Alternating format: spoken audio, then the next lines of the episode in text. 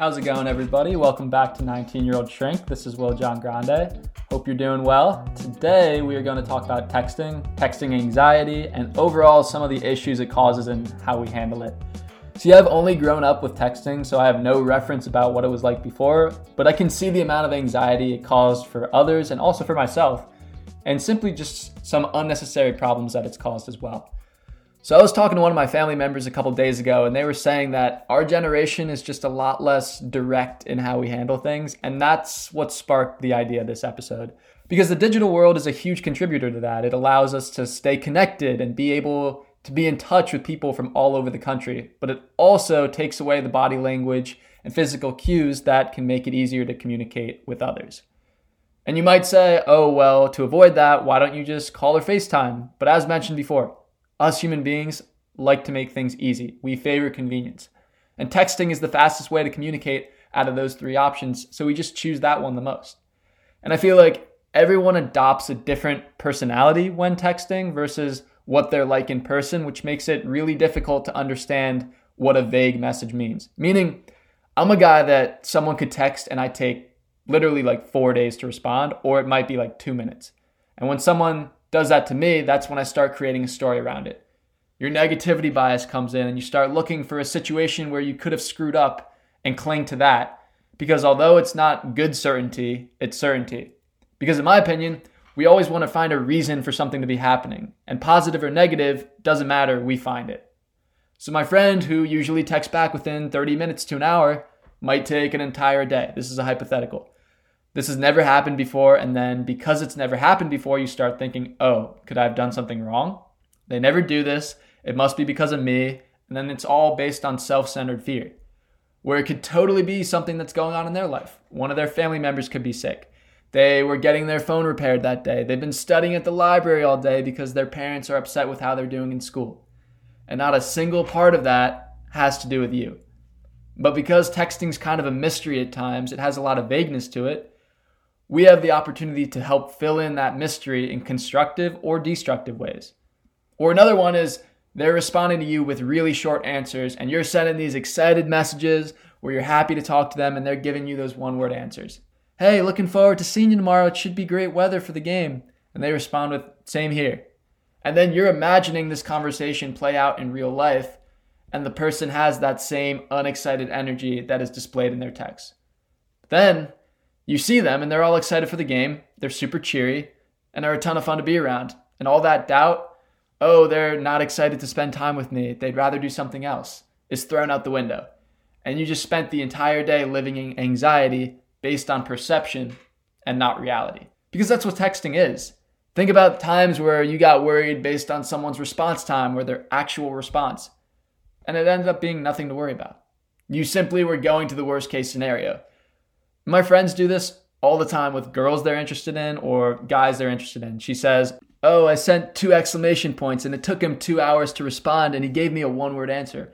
Or my guy friend says, She sent me three smiley faces or had three Y's at the end of hey. What does that mean? And it all becomes a guessing game. Picture it kind of like a Seinfeld episode when Jerry, George, Elaine, and Kramer are all sitting in the booth at the restaurant and just talking about the most minute details of the new people they're seeing in every episode. It's all overthinking, and the same thing happens here. Another one, and this is my least favorite of them all, is when someone says something and it doesn't even need to be a girl, but they're like, hey, can we talk? Or, dude, I found out something important that I should tell you. And my heart just stops because I'm like, what is it? Is it related to me? And then you text them back immediately and you say, sure, what's up? And they're like, let's just talk later and then they leave you on this texting cliffhanger that gets you worried for the entire day. And then you see them and they say hey i just wanted to talk to you about this upcoming project i'm doing for class. And in that moment i'm thinking to myself what the hell? Because once they've mixed in the tone of voice and body language i realize wasn't that big of a deal. But texting takes that out and can cause anxiety. So some helpful tips to put you at ease is always flip the perspective. A person hasn't reached back out to you after four hours and they've never done that Think about times where you've done that to other people and it was nothing that they did wrong. It's usually because you were busy or something came up. Remove yourself from your own lens and it does wonders, trust me. Then, always realize that people's texting personalities sometimes don't match up with their actual personalities. So the phrases or words they use in texting, just take them for their words and nothing else. I can tell you the number of times where I've texted a person I've never met to coordinate something for school, and they've been really bland and disinterested over text, and I'm totally dreading meeting them in person. And they're the coolest people out there when I do meet them in person. So don't take the words personally. And when getting those cliffhanger texts, they suck. Trust me, I really don't like them. But really think hard enough and trust yourself. What really could I have done wrong? Because if you did something horribly wrong, you would know right off the bat. And if you didn't, just know that certain people get frustrated by different things, and you're not always going to be perfect and make everyone happy. So if you did something that made them upset, just go easier on yourself. This leads into my next and final point, which is arguing over text about important issues. So if it gets to that point, this is my number one pet peeve out there because I think it's a huge problem. And I've messed up with this a couple times, but so many people find this attractive because it's an easy out oh, I can show that I'm angry and send the same message without having to be confrontational and put myself in danger. Let me just send an angry text message that will leave them upset and confused. This gets you nowhere because, at least in a conversation, there is the ability to have a back and forth dialogue where you can get a better sense of what the person is upset about. And once we have a specific idea that, we can move forward. But a lot of times, people want to express their anger over text, but do it in a vague way, and then it leads to dis- destroying relationships. I'll give you a perfect example. We had some people over at our house at the beginning of the year, you know, to celebrate being back in college. Maybe we were a little louder than we should have been. And this 40 year old guy who has young kids understandably texts my friend, but he does it in a way that's very confrontational, although it was over text. He was cursing him out, saying this is ridiculous and that other neighbors were complaining. I get his number, reach out to him and say, Can we talk in person? I think it'd be better to get this sorted out. The dude did not respond to me. 40 year old guy who chose to solve his issues over text by cursing us out, a bunch of college kids, expected to get what he wanted from us, but he didn't because he didn't want to have the confrontation with us.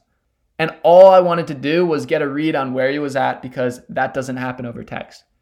And then we went to all the other neighbors and talked to them, and they really appreciated it because we solved our problems face to face and none of them even knew who the guy was. So he was lying about the neighbors being really upset because most were like, We've been in college before, have some fun. And it wasn't even bothering them that much.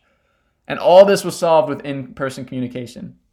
So just to wrap up, texting is a great tool, but can cause a lot of anxiety for people involved and unnecessary frustration that can be solved a lot quicker when having in person conversations.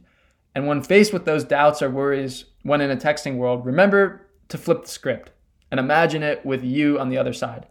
Remember that everyone has different texting personalities and trust yourself because chances are it's not about you. And from there, if someone does have a conflict with you, always mention to them about meeting in person or having a call with them because the issue will be able to be stopped a lot quicker from there. So that's all I got for you guys today. Hope you enjoyed today's talk. If you want to reach out to me, my Instagram page is 19 year old shrink podcast. My personal page is WJG23. Thank you so much and hope you have a great rest of your day. Take care.